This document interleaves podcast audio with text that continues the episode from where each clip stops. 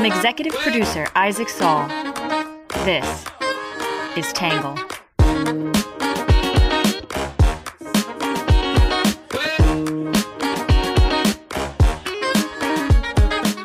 Good morning, good afternoon, and good evening, and welcome to the Tangle Podcast, the place we get views from across the political spectrum, some independent thinking without all that hysterical nonsense you find everywhere else.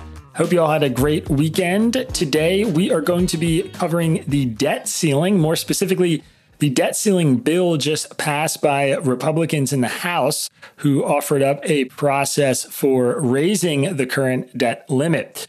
Before we jump in, though, a quick note I want to give a promotion for our Friday edition, in which I published 13 pieces of reader feedback from folks who wrote in about various issues related to the Dylan Mulvaney Bud Light controversy and trans issues more generally. The piece was very well received. One reader wrote in and said, Thank you for this incredible edition. I read the whole thing in one sitting. I couldn't stop. I admire your commitment to sharing reader criticism. It must be painfully hard at times, but the benefits of sharing it are immeasurable. I learned so much more, not only about the differing opinions and experiences of people across the political spectrum, but also about the facts underlying these stances. This was an emotional read, but also an informative one. I can't wait to share it with my family of all political stripes. Another reader wrote in and said, Isaac, I don't think I've ever seen a more honest form of journalism than what you continue to produce. It's not only refreshing, it's inspiring. You are delivering on a particular kind of genius, and it's one the world needs. Uh, obviously, these are extremely complimentary comments. I'm not sharing them just to stroke my own ego, but to tell you that this edition is available on our website right now. If you go to readtangle.com, it's titled Your Criticism Published. And you can give the full thing a read if you click in there's a preview, and then you can subscribe if you feel inclined. Thank you all so much for the continued support. And please remember that getting a membership is the best way to support this podcast and our project more broadly. All right, so with that out of the way, we'll jump in today with some quick hits.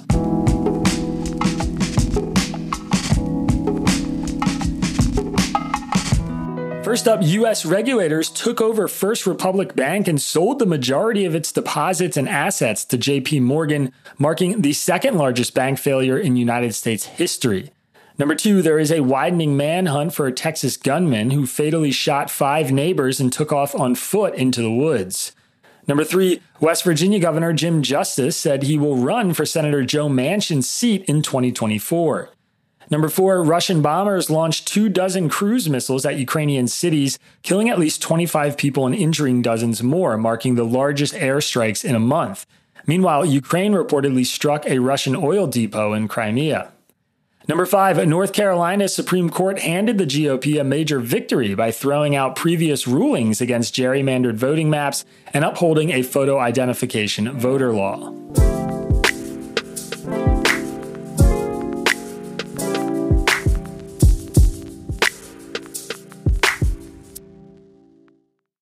We begin tonight on Capitol Hill, where House Republicans have narrowly passed a bill to raise the nation's debt ceiling.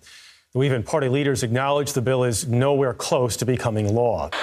The House has just passed House Speaker Kevin McCarthy's bill to raise the debt ceiling with spending cuts. The bill passed very tight vote, 217 to 215. House Republicans made changes to that legislation early this morning, very early this morning, to win over holdouts within their own conference. It would cut spending and roll back some big parts of President Biden's agenda, like student debt forgiveness and green energy tax credits. On Wednesday, House Republicans narrowly passed a bill to raise the debt ceiling to $31.4 trillion while cutting spending and rolling back key parts of President Biden's agenda. The bill, dubbed the Limit Save Grow Act of 2023, passed by a 217 to 215 vote and has no chance of becoming law in the democratically controlled Senate. Instead, the bill is designed to force Biden to negotiate over spending reductions or face a potential default on the nation's debt, as he wants to raise the debt ceiling with no conditions attached. A quick reminder the debt ceiling is the legal limit on how much debt the federal government can incur. It was established in 1917 during World War I to improve our flexibility to borrow money. Before that, Congress had to improve every issuance of debt with separate legislation. Because the US regularly spends more than it collects in revenue, Congress has typically raised the debt ceiling every time it has reached it rather than cut spending. If the government hits the debt ceiling and fails to pay interest payments to bondholders, then it could fall into default, which would lower our national credit rating, increase the cost of our debt, and potentially set off a global economic crisis. The US hit the debt limit in January, but has been using extraordinary financial measures to avoid breaching it since then. We explained the debt ceiling in a previous full edition, and there's a link to it in today's episode description. This bill was a major win for new House Speaker Kevin McCarthy, who had no wiggle room on the bill and had promised to force Biden to the table on the debt ceiling. Inside the bill is a measure to freeze spending at last year's levels for a decade, which would amount to a 14% cut. It would also roll back parts of Biden's health, climate, and tax bill, create work requirements for social programs like food stamps and Medicaid, and expand fossil fuel production. Biden has threatened to veto the bill, and Republicans have little hope of passing it in the democratically controlled Senate. However, the vote was viewed as the first step to make their position clear for negotiations with Biden on the debt ceiling. Republicans are trying to prevent Biden from a clean debt ceiling increase. I will meet with McCarthy, but not on whether or not the debt limit gets extended, Biden said at a news conference shortly after the bill was passed. That's not negotiable. Today, we're going to take a look at some arguments about what this bill means from the right and the left, and then my take.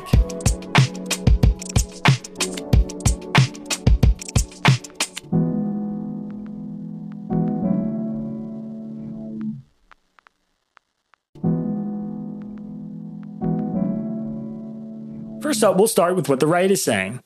Many on the right praise the bill and criticize Biden for refusing to engage on it. Some argue this has disarmed Democrats' talking points that Republicans are holding the debt ceiling hostage. Others say it's time for Democrats to do their job and negotiate.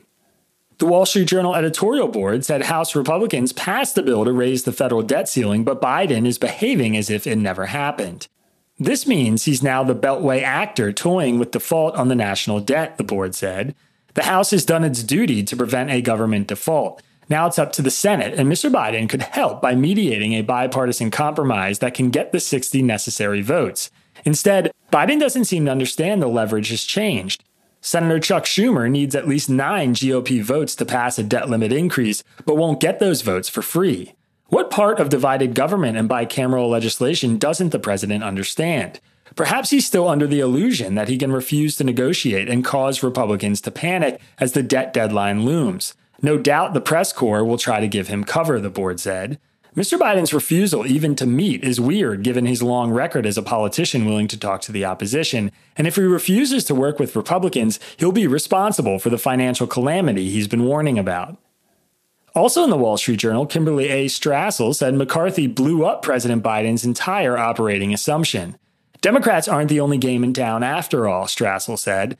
The Biden bet was that Mr. McCarthy would never fully unify his caucus around a package of spending reductions and that Democrats would continue dictating policy, including a clean debt limit increase. He lost that bet. Republicans relearned one of Washington's oldest truths unity is strength. Now, there is only one bill to raise the debt ceiling, and pressure is rising on Biden.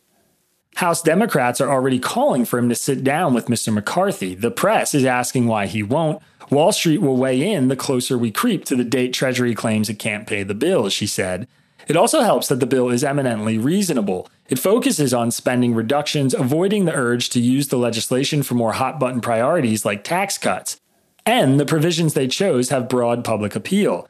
Average Americans don't see a problem with returning spending levels to those of two years ago, or clawing back money for a pandemic that is long over, or asking childless, able bodied adults to work for a few hours in return for welfare, especially in light of $31 trillion in debt.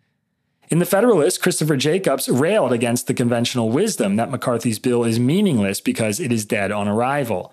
As with many things in Washington, the corporate media's conventional wisdom is wrong, he said. Democrats continued to decry supposed Republican hostage taking, alleging conservatives will ruin the country's full faith and credit. Ignore the not insignificant question of whether the Treasury Department can prioritize government payments to prevent a default. The Democratic argument rests on the premise Republican lawmakers would never vote to raise the debt limit. But last week's vote revealed that wasn't the case. Numerous conservatives who had never supported legislation that raised the debt limit voted with McCarthy.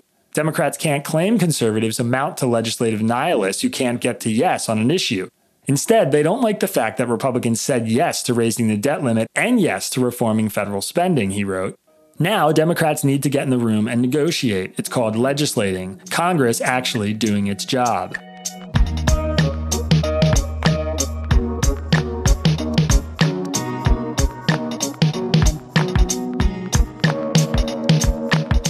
Right, that is it for what the right is saying, which brings us to what the left is saying. Many on the left criticize the bill as political theater and argue it is meaningless posturing. Some say Biden is right to refuse to negotiate based on what happened in 2011. Others fear the dynamics this bill creates by pitting extreme Republicans against the president. The Washington Post editorial board said House Republicans actually appear willing to allow the nation to default for the first time in its history.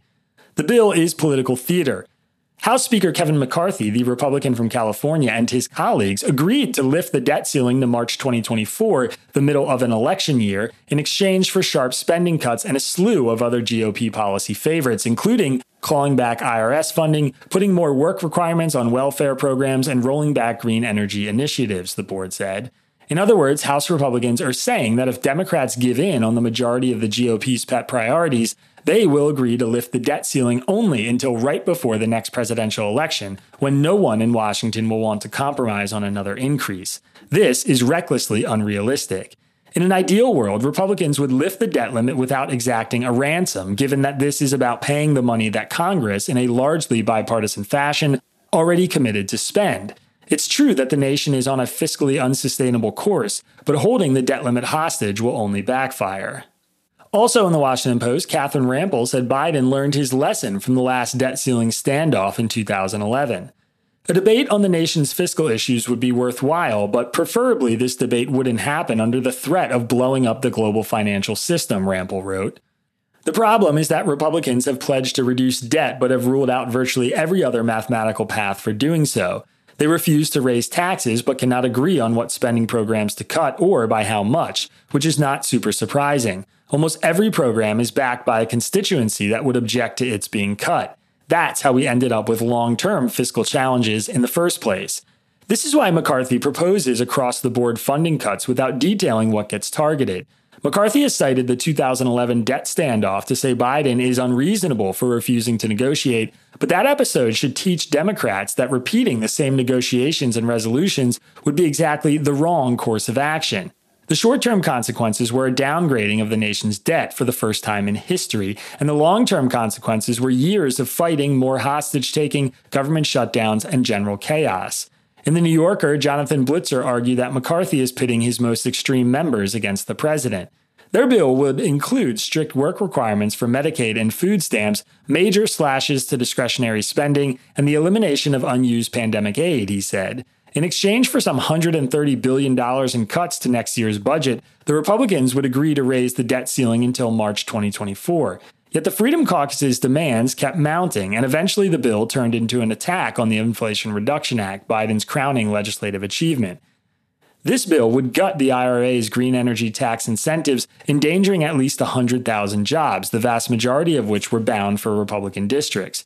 McCarthy had to pare back some parts of the bill because of members' objections, but the crux of it remained intact. This current course is much more worrisome than the showdown of 2011 because the Republican majority is far slimmer than it was in 2011, meaning the extremists have more sway.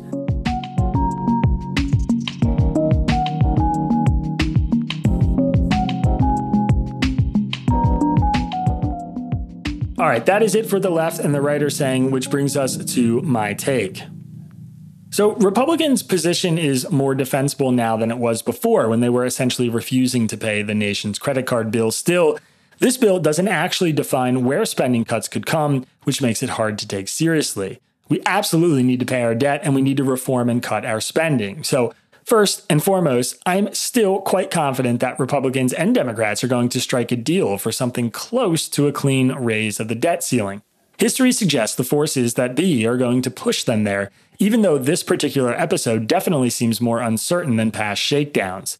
So much of the commentary around this has been about the surprising victory of McCarthy to rally together 217 votes, but I think not enough has been said about the deep divisions within the Republican caucus it revealed. Most of the Capitol Hill journalists reporting on this episode suggested McCarthy had to promise his colleagues what was inside the bill did not matter and should be ignored since it won't ever become law. Instead, he got to this vote where he lost the most members possible without the vote failing by promising the symbolism of the bill itself was a win. Even then, public infighting and late night demands from the so called five families that make up the Republican House continued until the last minute. As I wrote in our previous coverage of the debt ceiling, I think the best analogy here is that Republicans have been essentially refusing to pay a credit card bill, not actually budgeting future spending in the first place. Now that this bill has passed, that analogy changes. They've offered a new budget, albeit a vague and kind of unserious one, and that budget deserves a meaningful response. Just as Biden called out Republicans for not having an answer to his fiscal budget, Republicans can call out Biden for not having an answer to their debt ceiling legislation. The two seemingly opposing issues are simultaneously true. First, we absolutely need to meet our debt obligations, or else we will face a serious economic catastrophe. Whether we actually default on our debt is almost beside the point. The legitimate threat of a default, the downgrading of our credit rating, and or the push from other countries to turn away from the US dollar would all be damaging enough. Second, we do need to reform our spending. I know it isn't a sexy talking point, and some liberals seem more and more keen on accepting the idea that we can just keep spending however we want. But the debt does matter, and we are on a fiscally unsustainable path. Reforming Social Security and Medicare costs is an absolute necessity. So too is addressing our military spending, which now amounts to more than the next 10 countries on Earth combined, is absurdly wasteful and cannot continue the way it's going. Each of these ideas is very unpopular with either the left or the right or both. But cutting some of all of the above paired with the always unpopular tax increases seems like the only way out of the mess we are in. This is not how I think budget cuts and reforms should happen, but it's apparently the only way to get everyone's attention. Republicans may extract some compromise on permitting reform or modest caps on future spending, and that'd be a much preferable outcome to whatever we are barreling towards right now. House Republicans deserve credit for firing the starting gun in negotiations, but they'll need to be a lot more specific about where their $3 trillion of cuts are going to come from if they want to be taken seriously. In the meantime, it's May 1st, and economists estimate we edge up to our fiscal cliff sometime in July. That means Biden and Senate Majority Leader Chuck Schumer need to pick up the phone and do their jobs.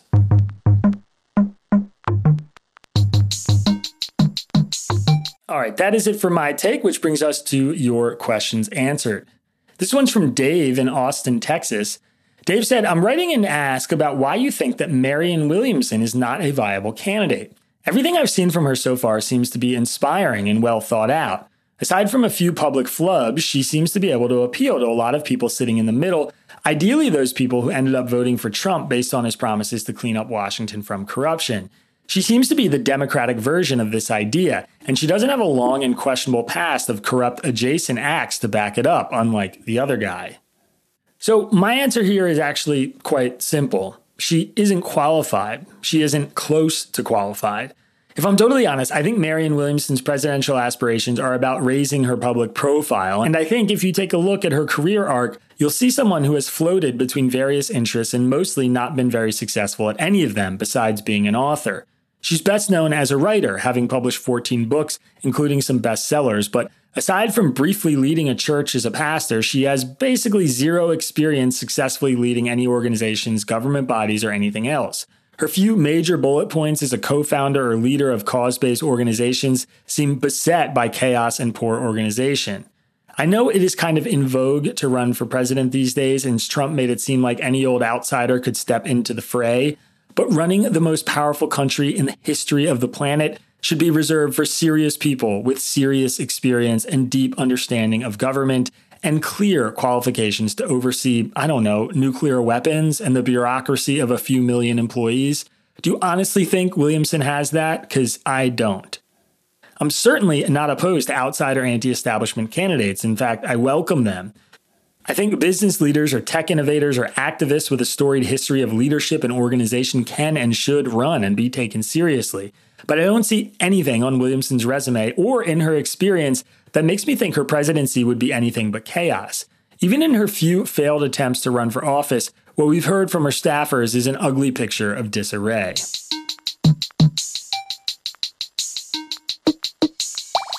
All right, that is it for your questions answered, which brings us to our under the radar story.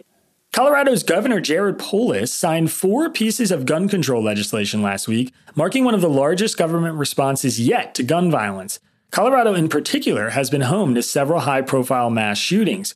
One bill expands the state's existing red flag laws to allow educators, attorneys, and health professionals to request the seizure of someone's firearms.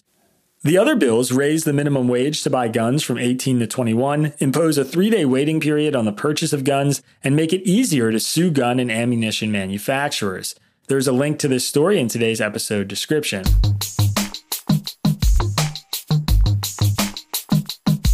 All right, next up is our numbers section. The total US debt as of Monday morning, when I'm recording this podcast, is $31.7 trillion. The total US gross domestic product in 2022 was $25.46 trillion. The percentage of Americans who said reducing the federal deficit should be a top priority of Congress, according to a February Pew survey, was 57%. The percentage of Americans who said it should be a top priority a year ago was 45%. The percentage of voters under 30 who voted in last year's midterms was 27%, the second highest in three decades. The percentage of Americans who said they opposed the Supreme Court's decision to overturn Roe v. Wade was 59%, according to an NPR PBS Marist poll. All right, and last but not least, here, have a nice day section. An eclectic new study on parrots has found that the domesticated birds really seem to benefit from and enjoy video calls with other parrots. Researchers help pair together domesticated parrots on video calls, teaching them how to dial up and chat with each other, and then watched in awe as the birds showed off their toys, learned new skills, sang, and chatted away with each other. The parrots even formed strong friendships with specific birds, picking certain birds to call on a regular basis from a list of over 100 options. In the wild, parrots move in flocks, but many in US homes live alone, and the calls were a fun way to give them the social connections they apparently crave. Smithsonian has the story, and there's a link to it in today's episode description.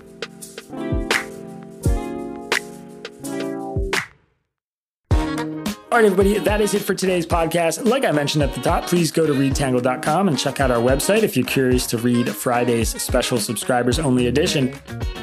We'll be right back here, same time tomorrow. Have a good one. Peace.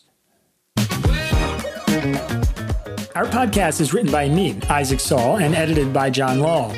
Our script is edited by Ari Weitzman, Bailey Saul, and Sean Brady. The logo for our podcast was designed by Magdalena Bokowa, who's also our social media manager. Music for the podcast was produced by Diet75. For more on Tangle, please go to readtangle.com and check out our website.